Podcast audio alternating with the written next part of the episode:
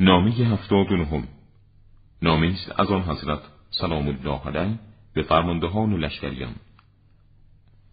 اما بعد از حمد و ثنای خداوندی جز این نیست که کسانی که پیش از شما بودند به هلاکت افتادند و هلاکتشان به جهت جلوگیری آنان از حق بود که آن را به صاحبانش ندادند و آنان مجبور شدند آن را بخرند. و آن تبهکاران آن مردم را در مجرای باطل قرار دادند. و آنان از باطل پیروی کردند. شنونده گرامی به پایان بخش نامه های مول الموحدین حضرت امیر علیه السلام از کتاب وزین نهج البلاغه رسیدیم.